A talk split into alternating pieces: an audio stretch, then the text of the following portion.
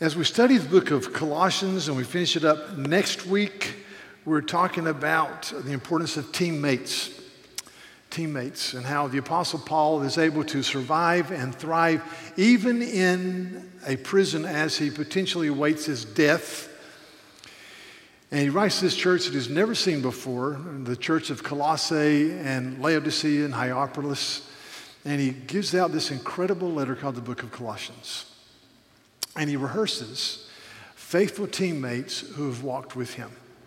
And last week we met a guy named Tychicus, who's referred to as a beloved brother in the Lord, a faithful minister, and a fellow servant.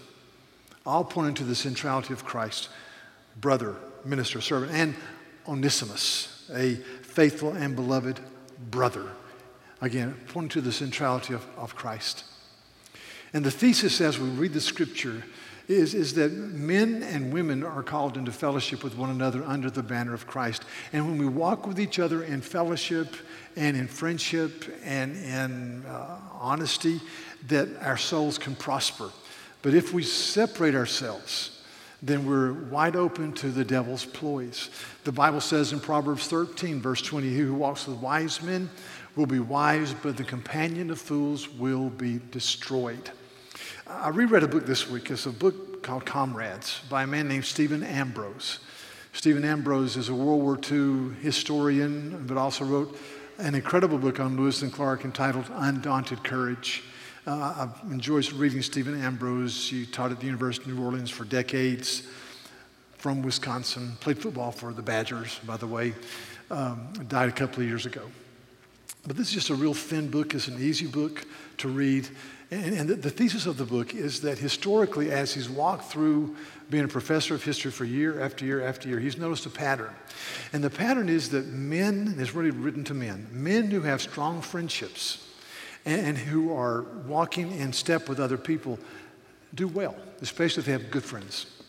But men who are isolated do not do well. And so it goes throughout history, talks about Sitting Bull and Crazy Horse, for example. But he, he highlights uh, Dwight Eisenhower, President Eisenhower, uh, Supreme Commander of the Allied Forces, Dwight David Eisenhower. Um, Eisenhower was born in Abilene, excuse me, grew up in Abilene, Kansas. He was born in Texas and he moved out of Texas when he was just a few months old. And Texas has always claimed him as their own, which is not really fair, but Texas does that. They do that. They just kind of take credit at times when they should not. But anyway, he grew up in Abilene, Kansas. He was one of six brothers, all boys, no sisters. And in uh, one of the, the biography that Ambrose writes about Eisenhower says that sometimes the Eisenhower boys just fought because it was fun. And they were just, they, they lived in a very poor, poor existence, uh, barely eking by. And, but all the boys grew up to be really outstanding men. Uh, one, of the, one of the older brothers, Eisenhower was number three, uh, left after high school and went to Kansas City to pursue a banking career. And he roomed in Kansas City with another young man who had no money, and his name was Harry S. Truman and they became great friends. But Eisenhower developed a, a, deep kinship with his youngest brother, who was nine years younger than him and who resembled Eisenhower and who sounded just like him on the telephone, and he would often fool Eisenhower's wife and vice versa. And his name was Milton. But Milton became the Assistant Secretary of Agriculture, eventually the President of Kansas State University, his alma mater, Penn State, and Johns Hopkins. Um, a, a very gifted man. And he was the unofficial, uh, really counselor for, of Dwight Eisenhower for year after year after year as president. He, he was behind closed doors, the brothers would let each other have it. And Eisenhower, on his deathbed, told his brother, um, you, you have no idea how much your friendship has meant to me through the decades. But we talked about how Eisenhower just had friends. But he, he contrasts that with a man named Richard Nixon who is Eisenhower's vice president. And he writes a chapter on Richard Nixon that is entitled Nary, N A R Y, Nary a Friend. And he said that Richard Nixon, and he did the biography of Richard Nixon, never had friends. A lot of people knew him, but he never had friends. In fact, he writes this he says, when Nixon, with Nixon, the anger ran so deep it never left him. He was the angriest American president I have ever studied. And this comes from a historian. He was a man who could never trust others and had no real friends. Nearly everyone who worked closely with President Nixon commented on this, and Eisenhower, when he was president and Nixon was vice president, once told his secretary after a meeting with Nixon that he couldn't understand how a man could go through life without friends, close quote. And so he writes in the dark hours that preceded Watergate and came after the Watergate crisis, that, that Nixon just had no friends. And in fact, Senator Barry Goldwater from Arizona came to him and said, Mr. President, you need to resign. And it's sad, sad to say, but no one has ever really known you, Mr. President. So he compares and contrasts. And even though Stephen Ambrose, I've read all of his books, I think I, I never get the sense that he had a faith orientation at all. In fact, one of his best friends was a man named Richard Lamm, who was a three term uh, Colorado governor and who was proclaimed the secular humanist of the year a few years ago, and a wonderful man, but he had no faith orientation. But, but even with that, as he traces history, uh, Rich, Stephen Ambrose says that it's vitally important for people to have friendships with people who encourage them and build them up and can challenge them. He just, that's just a pragmatic observation. But the scripture, time after time after time, reinforces that. And so I asked you last week, I said, who are your two o'clock in the morning Waffle House friends? Who, who do you call when life just isn't going well? Who do you reach out to when you say, I, I just need someone to, to, talk to? There's a verse in Hebrews, uh, Hebrews chapter 3, verses 12 to 13, that says this See to it, brothers, see to it lest there be any of you that has an evil, unbelieving heart leading you to fall away from the living God. But exhort one another day after day, as long as it is still called today, so that you will not be hardened by sin's deceitfulness. And the writer of Hebrews says, See to it, see to it, and exhort each other. And so the age old question from Genesis, when Cain says to the Lord, Am I my brother's keeper? And the Bible says the answer is yes. That we are responsible to walk with each other. We're responsible to be in fellowship with each other. We are to see to it. And so this morning, I'm going to introduce you to another of Paul's teammates. He's the pastor of the church at Colossae, and his name is Epaphras. And the passage is Colossians 4, verses 12 to 13. A key teammate with the Apostle Paul. The Apostle Paul's in prison, he's awaiting his execution, and yet he's thriving and surviving at times, but thriving because he's surrounded by men who are praying for him and loving him and caring for him, who are gospel centered, Jesus saturated, Great Commission looking men. And Epaphras was one of them. Listen to what the Bible says. Ephesians, excuse me, Colossians chapter 4, verse 12 and 13. Epaphras, who is one of you, a servant of Christ Jesus. Just stop. So his designation is not my buddy, my pal, my running mate, my cohort. He's a servant of Jesus. Eh, the, the, the, the, centrality of what we're about as followers of Christ is who Jesus is in our lives. A servant of Christ Jesus greets you, always struggling on your behalf in his prayers, that you may stand mature and fully assured in all the will of God. For I bear him witness that he has worked hard for you and for those in Laodicea and Hierapolis. Epaphras.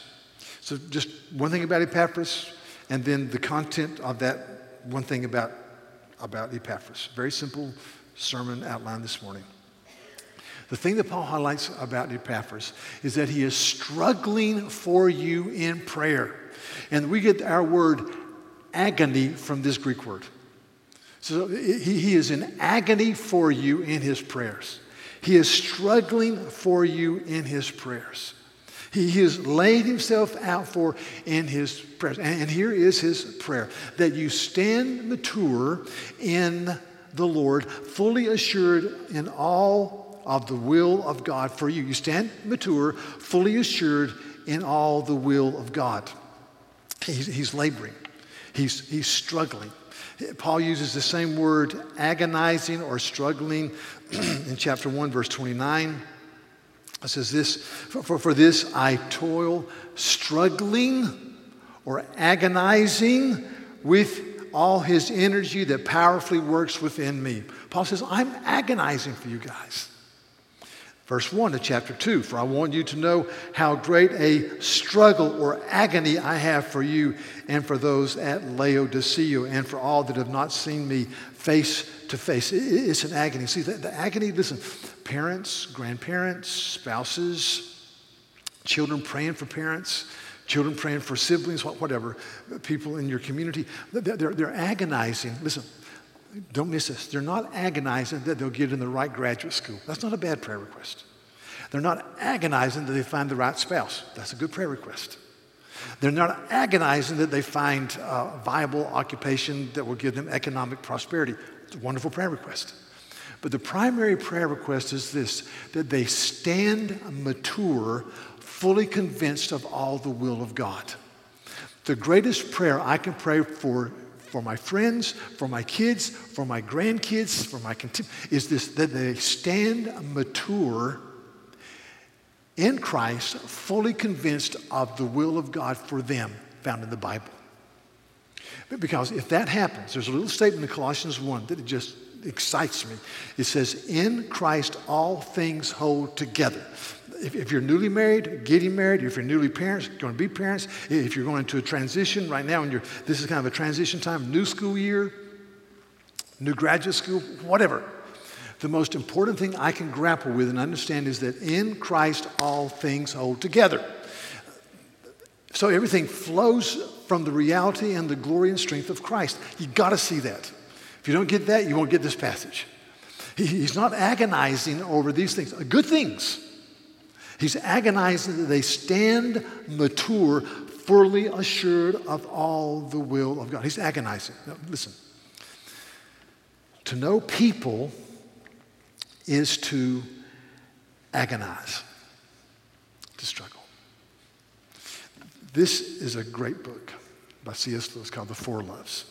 And part of the quote is in your worship guide. I'm going to read two paragraphs. Just let me read this two and a half paragraphs.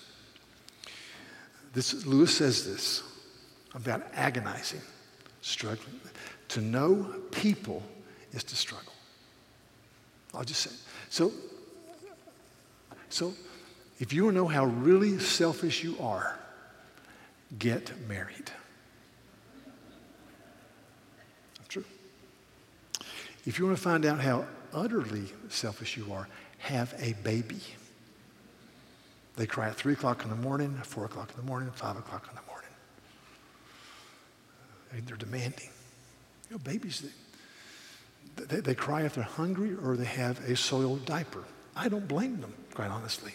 I would too. But they demand immediate attention. I mean, people that don't believe in original sin just need to have a baby. No. This is what Lewis says. Some people say, don't put your goods in a leaky vessel. Don't spend too much time on a house you may be turned out of. And there is no man alive who responds more naturally than I to such canny maxims. I am a safety first creature. Of all arguments against love, none makes so strong an appeal to my nature as careful this might lead to suffering. Close quote. Lewis says, if I'm sure of anything, I'm sure that the teaching of Christ was never meant to confirm my congenital preference for safe investments and limited liabilities. I doubt whether there is anything in me that pleases him less. There is no safe investment. To love it all is to be vulnerable. Love anything, and your heart will be wrung and possibly broken. If you want to make sure of keeping it intact, you must give your heart to no one, not even to an animal. You wrap it carefully around with hobbies and little luxuries and avoid all entanglements. You lock it safe in a ca- the casket or coffin of your selfishness, but in that casket, safe, dark, motionless, airless, it will change. It will not be broken. It will be, become unbreakable, impenetrable, and irredeemable. Then he says this it's a great way to close this. The only safe place outside of heaven where you can be perfectly safe from all the dangers and perturbations or anguish of love is hell. I think he's right. To, to, to love is to have your heart broken, it's to live with an anguishing spirit. It's to struggle. So I ask you, who, who are your teammates? Who are the people that walk with you? Who are the people that anguish with you? There's a man named Paul David Tripp, and he's got a little devotional called New Morning Mercies, and it's just really good stuff. Let me read a, paragraph and a half. He says this.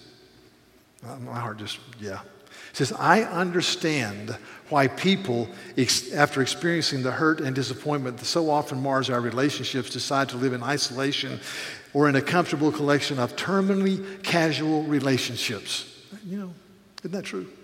You get hurt, you pull back. I understand why people say to themselves, I've been taken once, I won't be taken again. I understand why married couples choose to live in long term Cold War relationships that lack intimate friendship and unity. I understand why ministry people often choose to live in functional isolation from the body of Christ. I understand why many people dread the extended family gatherings that accompany the holidays. I understand why people hide their hurt and refuse to talk about painful topics with one another. I understand. This is this new paragraph. But here is one thing that I understand it is that for the believer, relationships are not a lifestyle option. No, they are an essential part of God's calling between you, your, your salvation, and your final resurrection. Biblical faith is fundamentally relational, and he's right. Who, who are your agonizing two o'clock in the morning friends? Uh, are you in a small group? Are you in a men's group, a women's group? Are you in the community group? Are you, are you getting together with people who have the freedom to speak to you and pray for you and laugh with you and even weep with you? We desperately need that. It's not, it's not an option. So, so my, my question as I look at this is just for whom am I anguishing? I mean, struggling. God, please work in their heart. Please, God. And who's struggling for me? Who am I agonizing over? We need people that we are agonizing over. Oh, God, open their eyes to the beauty of Jesus. Oh, God, keep them safe and strong. Oh, God. I've told you this before. I have a, a two one year old grandchildren, and a grandchild's going to be, he's going to be three next month. We pray every day for their spouse if God would have them be married right now. In fact, I was praying this morning with my wife. I said, if they're born yet, I'll pray for their spouses. Every day. Because listen, the most important decision you will ever make, apart from the decision to follow Christ, which God, anyway, anyway is who you marry. Write that in your Bible, young people. Man, and thank God for praying parents and grandparents. So, who's agonizing for you? So, 20, 25 years ago, I'm sitting in the church and they deliver the mail, and there's a little packet, and inside, I think I've told you this before, but inside the packet is, is, is a little book. It was really kind of cheesy. It said, uh, How to Pray for Your Pastor.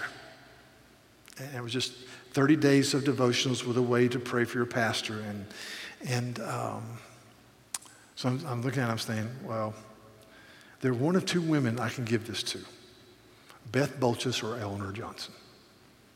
Because I know they pray, for sure. And so it just so happened that afternoon that Beth came walking in. I said, Beth, I've got a gift for you. I thought it's kind of cheesy. It's kind of embarrassing. You know, a lot of stuff we put together as Christians really needs a lot of work. This is one of them, you know.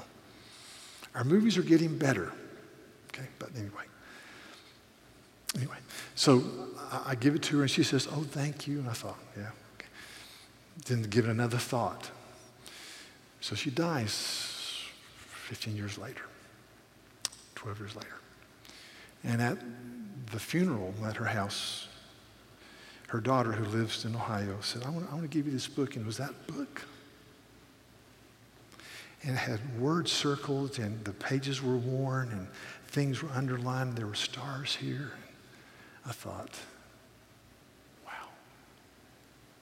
I gave it, I gave it to my wife. And I, church, I don't understand prayer, but I fully believe that God has kept me from being more stupid than I am because that dear woman prayed for me. She agonized for me. And I ask you, who's agonizing for you? For whom are you agonizing? Paul had a teammate named Epaphras who agonized for the church at Colossae and Laodicea. But here, don't miss this. The content of his prayer stand mature and fully assured in all the will of God. Stand mature. Be strong. And fully assured in all the will of God. Ephesians 6 uses the word stand three times. Stand. Stand. Stand mature and fully assured. Now, in Colossae, we've talked about this. Colossae had something called the Colossian heresy, and it's like a lake, and they had all these tributaries run into the lake. One tributary that ran into the lake was, was, was, was Jewish law keeping, and they said, you know, it's great to believe in Christ, but if you don't observe feast days and fast days and get circumcised, you can't be in the club. And Paul said, a pox on that. And then there was another stream that flew into the Colossian heresy, you know, whirlpool. And, and it said, you know, basically that you've got to have visions and have angelic messengers and have these esoteric experiences to really be part of God's team. And Paul says, a pox on that house. And there's another group that said, no, there are magic words and you have to say these magic words and you've got to say these words and somehow it'll open up the mystery of the God who cannot be defined. And Paul said, I'll tell you the key word about who the mystery of God is. His name is Jesus Christ. Christ. And, and, and so was, this is a prayer that says, I want you to stand firm and fully assured in all the will of God. And there's a little commentary, a linguistic commentary that says this phrase means to stand firm, fully convinced, assured through rich, gratifying insight into all spiritual matters, understanding which penetrates the mind and fills the heart. I'll say it again. You, you, stand firm, fully convinced and assured through rich, gratifying insight into all spiritual matters, which penetrates the mind and it fills the heart. So, so really, to combat heresy, to combat silliness, Paul just rehearses the gospel. He, in chapter 1, he just rehearses the gospel. He says in chapter 1, verse 2, he says, to the saints and faithful brothers in Christ in Colossae. If you're a believer, you are hidden in Christ. You're baptized into Christ. Your position is you are in Christ. And Paul says, Behold who you are in Christ. And then he talks about the hope of heaven. Verse 5, he, he says, he says um, You love the brothers and you have faith in Christ. Verse 5, because of the hope laid up for you in heaven. He says, Behold the hope of heaven.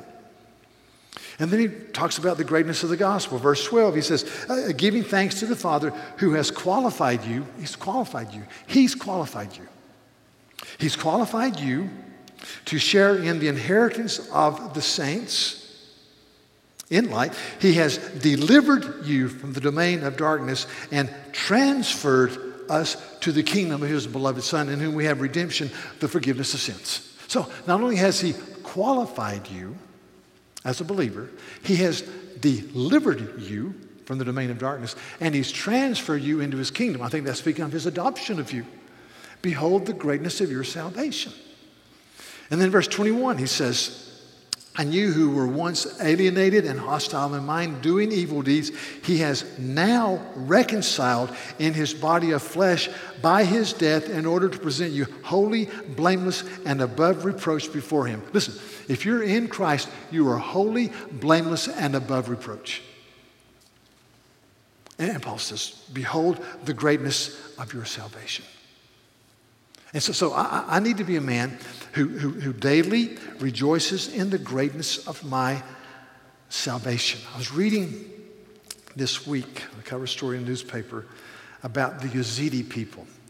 The Yazidi people are, there, are 700,000 to 1 million Yazidis in the world, and the vast majority of them live in northern Iraq.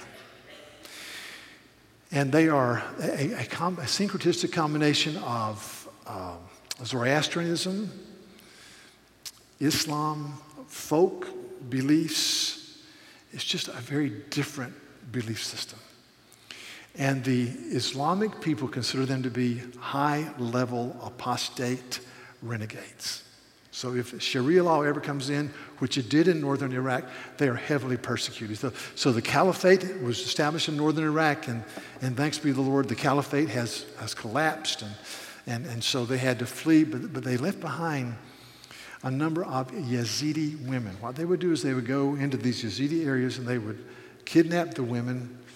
And uh, uh, guys, ISIS is bad stuff. You just need to realize bad, bad stuff. And they would take these women and they would give them to warriors as the spoils of war, and they would be repeatedly raped and chained at home and beaten. Happened all the time to scores of Yazidi women. And so when the caliphate collapsed, these men had to run for their lives. They left behind these women, and many of them had had children. A lot of children. But here, here's, here's what happens. So the Yazidi clan or religion says, we, we will welcome you back among us, even though you're severely tainted because of your living with somebody that's not. You can only marry a Yazidi. But to come back, you cannot bring your child with you because your child is not pure Yazidi. It's Sunni, Muslim, and Yazidi. And so these women, many of them, left their children and people picked them up and took them to orphanages. It's a horrible thing. And the, the, the profile is as a woman who, who's never known anything but the Yazidi faith and the Yazidi people, the Yazidi clan, and she made the um, incredible decision to not go back to her home or her family or her siblings. And she's living in a safe house in northern Iraq run by some Christians, and she's going to be given citizenship at another place. She will never see her family again. She says this I can't abandon the child that's nursing at my breast. And as I read that, I thought, what kind of cruel worldview says to people you can come back. But this child that is the result of horrendous forced sexual conquest through no fault of its own is impure and can't come back. And here's my answer every world religion, in this regard, every world religion says, I work, I work, I work, I work, I do. Yazidis, I work, I work, I work, I work, I do, and maybe I'll be accepted by the God who they don't even know how to define. But the Christian faith says you are holy, blameless, and above reproach because you are in Christ. Don't, don't, don't ever get over that. If you're a believer, we are in Christ. I'm in him because he's done it. Now, I'm going to give you an illustration. It's kind of pedantic and silly, but I, it, it, I think it works.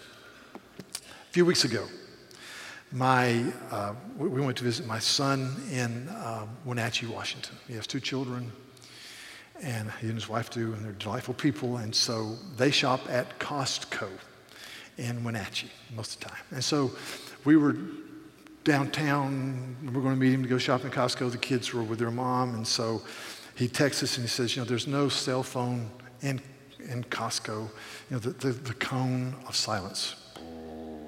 So you can't do the thing. So I'll be there. Just come in the back and we'll shop together. Which means I want you to buy the groceries. Okay. And, and so we, and so we, we, we park and uh, Costco and uh, didn't have a Costco card. Because, so so um, I'm locking the car up. My wife's in front of me five steps, which is not unusual. And so we go into Costco, and there's a greeter there. It's an older woman, and she says, "Welcome. May I see your card?" My wife goes, "My son's in the back," and she just she just walks. She just blows by her. So I'm, i walk up and I wait. She says, "Sir, do you have a card?" And I said, "She gives me eye contact." I said, "No." She said, "Stand over there, please." I went, "Are you stand right there, sir, until somebody comes and gets you?" I'm going. So I, I did. I, I, said, I couldn't communicate with him, so I'm up here being apprehended by the Costco greeter woman. And so about four minutes later, my son comes up there and he's laughing. He says, Dad, why didn't you? I mean, she, people come and says, welcome, welcome, welcome. She look at me, don't you move. I've got my eye on you, sir. And he said, Dad, you let an 80 year old woman who weighs 85 pounds keep you from coming to the back of Costco? And I said, Son, first of all, she weighed at least 90 pounds. Let's get this right. I said, I, I was raised by mom and dad, respect authority, and I went to the Citadel. And she is the woman in charge and this fear of God's sovereignty. And she told me to stand here, and I stood there. So I did. Fast forward four weeks. I'm in the conference, coming into town. My daughter calls us. She says, Dad, Mom, Costco, North Mount Pleasant has opened. I said, Oh, yeah. I said, You know, I, knew that was something happening because my neighbors had a Costco countdown calendar on their refrigerator. You know, 20 days, 15 days, eight days, and a sad existence. A sad existence. So I said, I, am not sure that we're going to. She says, Dad, you need to join. You, you, you need to join. I said, okay, I'll join. My daughter can talk me into anything. So coming in town, we stopped and uh, we joined. So, so now, now, you know what? I go to Costco, I've got the card. And so I go in Costco. and she says, Welcome to Costco, sir. And I said, You and me. Now, it's a silly illustration.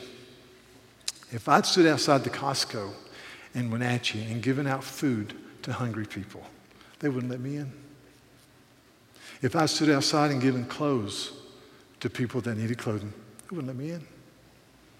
I could have said to them, you know, my son and his wife are members here. And my daughter is going to be a member, and uh, Family Heritage doesn't do it. Hear me. There's only one way to get into the eternal kingdom of the triune God, and that's through the shed blood of Jesus Christ. Giving out clothes, as commendable as that may be, feeding the hungry, commendable. Having relatives that trust Christ, wonderful. But the issue is, I need to glory in the greatness and the gospel of Jesus Christ. I need to be a man who rejoices in the gospel of grace. Do you know that hope? Do you know that hope? So as Paul says, I'm struggling in prayer. Then he says, the content of the prayers is stand firm, fully assured in all the will of God, which is a truth that penetrates the mind and it fills the heart. Now, bear with me here. I'm going to take out a, a theological, historical trail. My favorite preacher of the last century was a man named Martyn Lloyd-Jones. And Martyn Lloyd-Jones was a, a Welsh physician who became a pastor. And he preached for 30 some years at Westminster Chapel in London. And, and every year they had a conference on the Puritans. And so he would preach. And so, over a series of about 27 years, they would take his sermon and type it and they put it into a book called Puritanism. Now, the Puritans, 1560 to 1660 was their heyday. A godly, godly, godly group of people who loved the gospel and loved to live as under the Lord. I love the Puritans. Okay, so that's Lloyd-Jones. So he wrote a, he had a sermon about, about some Welsh Puritans uh, that he preached years ago. And I read it this weekend. It's part of the book. It's a great little book. And then he talks about uh, a man named William Williams and Daniel Rowland and Howell Harris, all from Wales. And Lloyd-Jones loved that because he was from Wales. And then he says this. He says they were Calvinistic Methodist. Calvinistic Methodist. And he said this Calvinistic Methodism is the true biblical Calvinism, in Lloyd-Jones' opinion. Now, as if you know church history, Methodism today is not associated with Calvinism. Don't, don't get caught up in the categories. But, but so, so Calvinism, Calvinists are people who basically love doctrine. I, I love, I'm a Calvinist. They love doctrine. They love scripture. They love confessional statements. They love to bore down into the word and live there. The problem sometimes is that we can become overly uh, focused on doctrine. And just think, that's the end all be all. Conversely, Methodist loved experience. Uh, th- this is kind of during the time 1738, John Wesley had his heart strangely warmed in London, and, and they loved experience. And they would say to one another, Have you felt the presence of Jesus in your life? These are Howell Harris, William Williams. Have you tasted the sweetness of Christ? And, and so Lloyd Jones kind of sort of says this, this distillation. Calvinism saved the Methodist from their self. In that, if you, and we know this, if you are an experienced, primarily or only person, you eventually, and you do not stay tethered to the word, you eventually can spin out of control and become like the Quakers or the Shakers that don't read the Bible. They just wait for the Holy Spirit to speak and somebody starts speaking. I mean, that's, and that always, that always, always, always, always, always leads to error. Conversely, the Methodists that saved the Calvinists from themselves. Because the Methodists would talk about experiencing the greatness of Christ and tasting the sweetness of Christ in the context of understanding and applying biblical truth. And I love that study. And I see it in this passage. Truth that, that, that penetrates the mind and fills the heart. For example, in, in Colossians chapter 2, the Apostle Paul says this. He, he says, I'm struggling for you. Verse 1, that you would see the supremacy of Christ. And then he says this, therefore, verse 6. Therefore points to the previous argument. Therefore, as you have received, past tense, you've received a body of truth. You've received it, it's yours. As you've received Christ Jesus the Lord, so walk in Him, which means live in Him. Walk is a present tense that calls for continuous and habitual action. It's present tense. Walk in Him, rooted, past tense. A passive, I mean, it's, it's, a past tense relationship that calls for present tense action. You're rooted in Jesus. You're not going anywhere. You've received Him, rooted and built up in Him, present tense. You're being built up, present tense. Today, this August 26, 2018, you're being built up.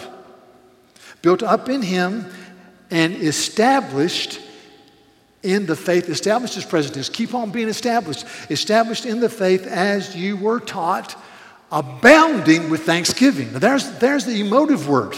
So, so you, you have received him, you're walking in him, you're rooted in him, you're built up in him, you're established in the faith that you were taught, and you're abounding with thanksgiving.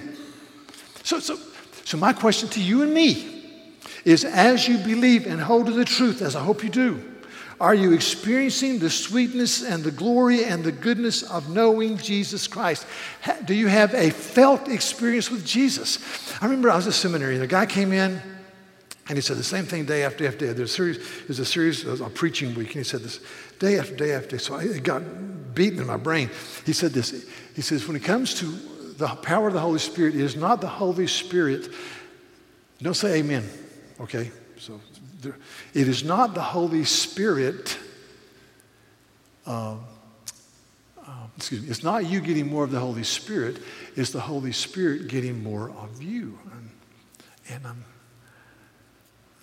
after thinking about it for a long time, I, I, I, I don't agree with that. I agree with some of them. It's not about you getting more of the Holy Spirit, it's the Holy Spirit getting more of you. I, absolutely. Every day we need to lay ourselves before the Lord and say, Lord, you're the, you're the potter, I'm the clay. Absolutely. But, church, I believe there are deeper experiences of empowerings and grace and upbuilding that come from the hand of the living God by the power of the Holy Spirit. I want to taste the goodness of Jesus. I want to. There's a man named Bernard of Clairvaux, lived in the 1200s. John Calvin quotes him all the time, and he's got a, a hymn. I love this hymn. Jesus, the very thought of thee. It goes like this Jesus, the very thought of thee with sweetness fills my breast. But greater still, thy face to see, and in thy bosom rest.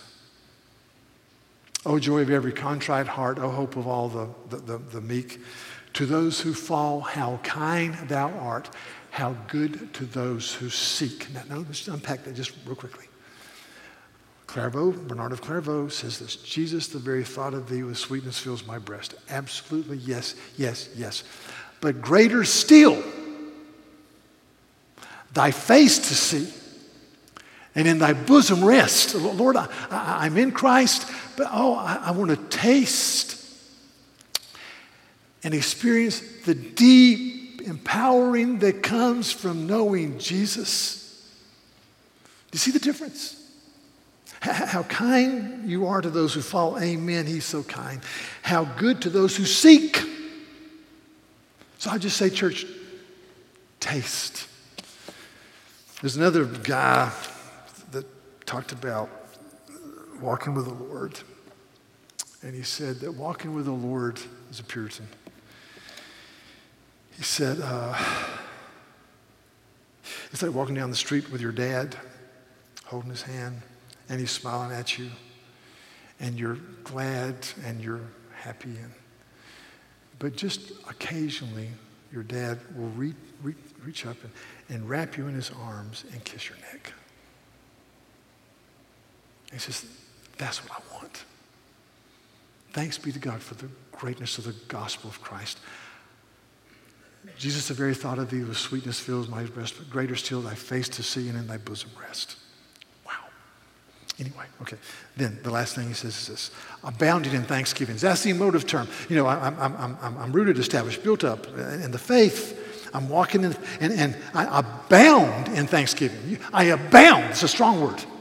And I'm just, just, are you abounding in thanksgiving? Martin Luther said this. He said, If I understand that my sins are forgiven, smite me all you want, Almighty God, smite me. In other words, Luther said, If I can really get hold of the forgiveness of sin, bring it on. Bring it on. So this week I picked up a book entitled uh, Six Years in the Hanoi Hilton about a Vietnam Air Force pilot who went to the Air Force Academy named James Shively from Washington State, written by his stepdaughter. The foreword was written by Senator John McCain. Read last night where Senator McCain uh, passed away, and Senator McCain, whether you voted for him or not, was a real American hero. So he wrote the foreword. The story is about a man who was shot down, and for six years he was in the Hanoi Hilton, and he was beaten, and he was the, the, the things they went through are unbelievable. And he got out and he went back to his home, and his high school sweetheart had been married and had two little girls, and her husband had left her, abandoned her, and he started dating her, and they got married, and he became the real dad to these girls who'd been abandoned, and they had two girls of their own. So he was surrounded by four women and his wife all of his life. And he died in 2000 and uh, six at the age of 64 years. But she talked about her dad and how he was a hard worker and how he was very kind. But she said this about her dad. She said, My dad told me repeatedly this statement. He said, he said uh, Any day you can turn the handle on the door and walk out of the room into fresh air is a very good day. Any day. Speaking of, as a, being a prisoner who, who could never leave his room, who was tied, and often had chains around his neck and his arms. He said, I came to the understanding that any day you can stand up and walk across the room and turn the handle on a door and walk out into fresh air is a good day. I read this book, and there's no hint of, of faith orientation. I don't know. But I thought about, about me. Yeah. My sins are forgiven. If I die, I go to heaven. I have the Holy Spirit. I have the Word of God, place to stand. I have the living God as my Abba Father and Shepherd. Am I abounding in thanksgiving? Do I understand that today is a very good day? Today is a very good day. A statement from a guy named Charles Spurgeon regarding abounding in thanksgiving. It's in the sermon guide Gracious souls are never perfectly at ease except when they are in a state of nearness to Christ.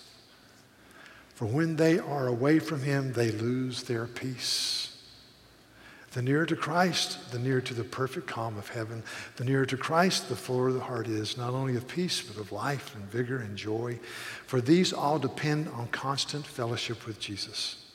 What the sun is to the day and what the moon is to the night, what the dew is to the flower, such is Jesus Christ to us. Amen. Let's pray. Lord, thank you uh, for today. Thank you for the simple, beautiful teaching of the Bible. Thank you for a man named Epaphras who struggled in prayer for other people. And the point of his struggling primarily was they may be fully mature and stand mature as they taste the sweetness and the goodness of the gospel. May that be the prayer for those of us who are believers, for our contemporaries and our loved ones and our neighbors. And may we put feet to that prayer. So we thank you for this day. Thank you for your tender mercies to us. Thank you that today is a very good day because you're a God who gives blessings and empowerment to your people, and you're a God whose arms are open to those who would run to you in faith today. In Jesus' name, amen.